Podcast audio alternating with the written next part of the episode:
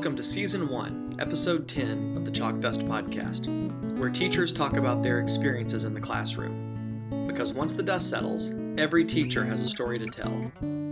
This is Kirby Alexander, your host, and today, well, I'm reflecting on the first season of Chalk Dust.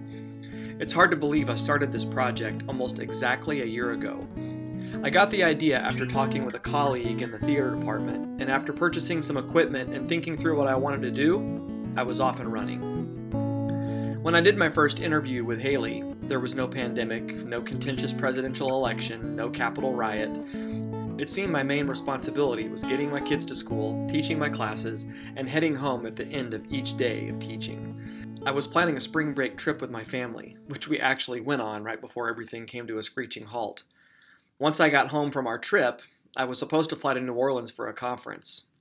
But COVID had other plans, and I found myself quickly flipping my classes into an online format while looking for creative ways to keep my kids off video games and engaged with productive activities all day. In the midst of all this, the season one Chalk Dust guests were also frantically turning their worlds upside down and teaching remotely with almost no preparation or notice. Yet they took time from their busy schedules to talk with me. As the cliche goes, I became the student and I learned from their experiences. The season primarily focused on teachers' first year in the classroom. Some of the guests were literally in their first year of teaching, while others had been at it a while and reflected on what they remember from that experience. What I would like to do is take some time to sift through these interviews and share with you the three biggest lessons I learned from season one. I may end up regretting this, but my plan is to do this unscripted, just me and my thoughts, along with some decent editing skills. So let's get started. When it comes to what I learned from these interviews, it's really hard to narrow it down just to three overall themes. I used the exact same set of questions for all of the interviews. I wrote them up ahead of time, gave them to everybody, you know, gave them a chance to look over what they were going to be talking about, and every single person interpreted those questions a little bit differently, had something different to share. No one had the exact same experience, which of course is what I expected. But uh, it made it really difficult to narrow it down to those like three or four themes that I wanted to reflect on. So, you know, as I've gone through and listened to all of these interviews over again and thought about it, really the, the main three themes that came up were that uh, it doesn't matter how confident a person is, how much um, how much support they're getting. Everybody doubts themselves in their first year of teaching. Like it's just common among every single person. They have that experience where they wake up and they wonder one day, like, you know, have I made the right choice? Am I in the right profession? And and the truth is, it's not like a first year teacher questions whether or not they're going to come back to work the next day. Like, you know, I'm just going to quit and go do something else.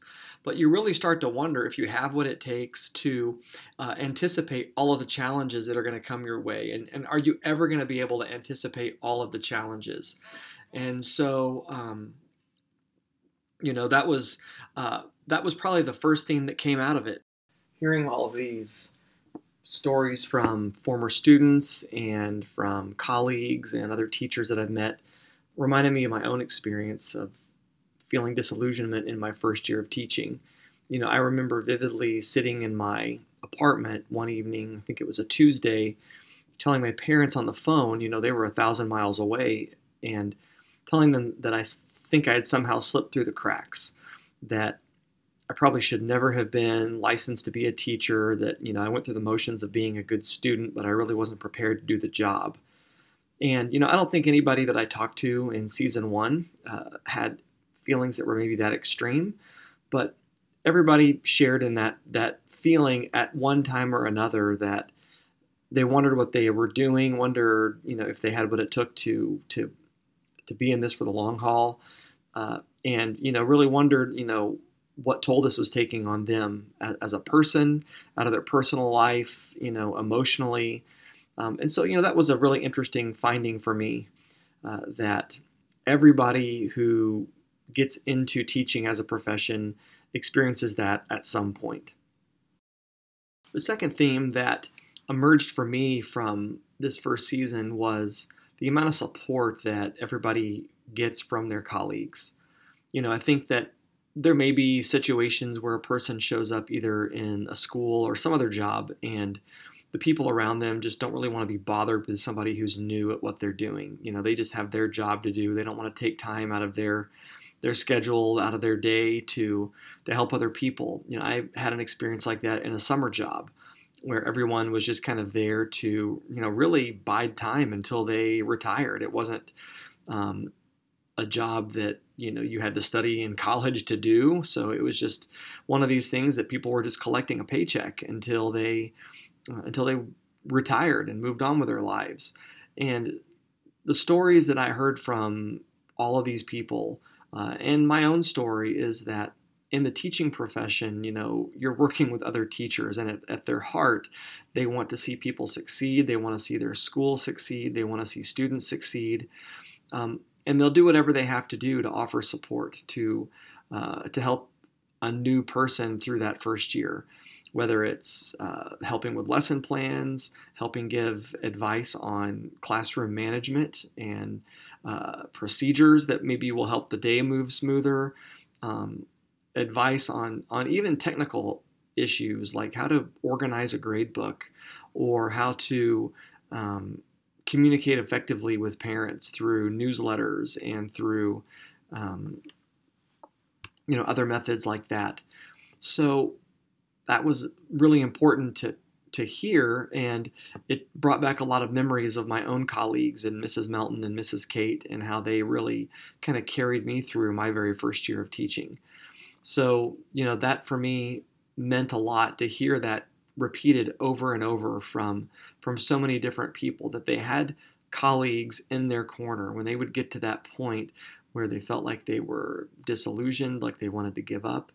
Uh, and they had people working for them and fighting for them, and in many cases, going uh, beyond what they needed to do to help um, encourage them, to help uh, lessen the burden that they were feeling, and to give them encouragement uh, to not just come back the next day, uh, but to get a better picture of, of what they were doing and why they were doing it. The third theme that really resonated with me through all of these interviews was just how much all of these teachers love their students. You know, the last question I always asked them was when you look back on your first year of teaching, what's the thing that stands out to you? What do you remember the most? And every single time it was their students, the connections they made with their students, the relationships they were able to build, you know, the connections they made with colleagues. I just think that speaks volumes about the heart of a teacher. That our job is to teach content, to make sure that students meet learning standards, that students uh, become more organized, more responsible, you know, and maybe we see degrees of success in those pursuits. But ultimately, we're connecting with other people. And uh, it was just really encouraging to see how much uh, my former students, my colleagues, other teachers that I had a chance to talk with, how much they have connected with uh, with their students and how important that is to them. And I think it really gets at the heart of the kind of work that we do. That we're not just uh, teaching content; we're teaching people. Uh, and I loved I loved hearing those stories from from each of the people I interviewed over the last few months. So that's what I got out of season one. Uh, it was a great experience. It was new. It was uh, different for me. Uh, it was a lot of fun connecting with with former students, with friends, with colleagues. I, I loved it, um, and uh, I'm really glad to be able to look back and see that I set a goal, that I followed through, uh, that I was able to uh, to make this connection with with all of these different people, and uh, it makes me even more excited for the next season, which is about to start. So, this episode really is just kind of a reflection um, from me, and what it is more than anything um, is a way to kickstart uh, season two. So, I've already started the interviews, uh, I've got a few of them ready to go, and I'm super excited for what's uh, coming up in season two. I've got nine more people I'm going to interview uh, this season. Uh, I've got veteran teachers with 20 plus years of experience. I've got brand new teachers. I've got people who have been in uh, the profession maybe just a couple of years. You know, they haven't been out of college that long. You know, I've got people here that I'm talking to who have never really experienced a normal year. When you consider, you know, your first year is never going to be normal, right? And then the second year for some of these folks was uh, the pandemic.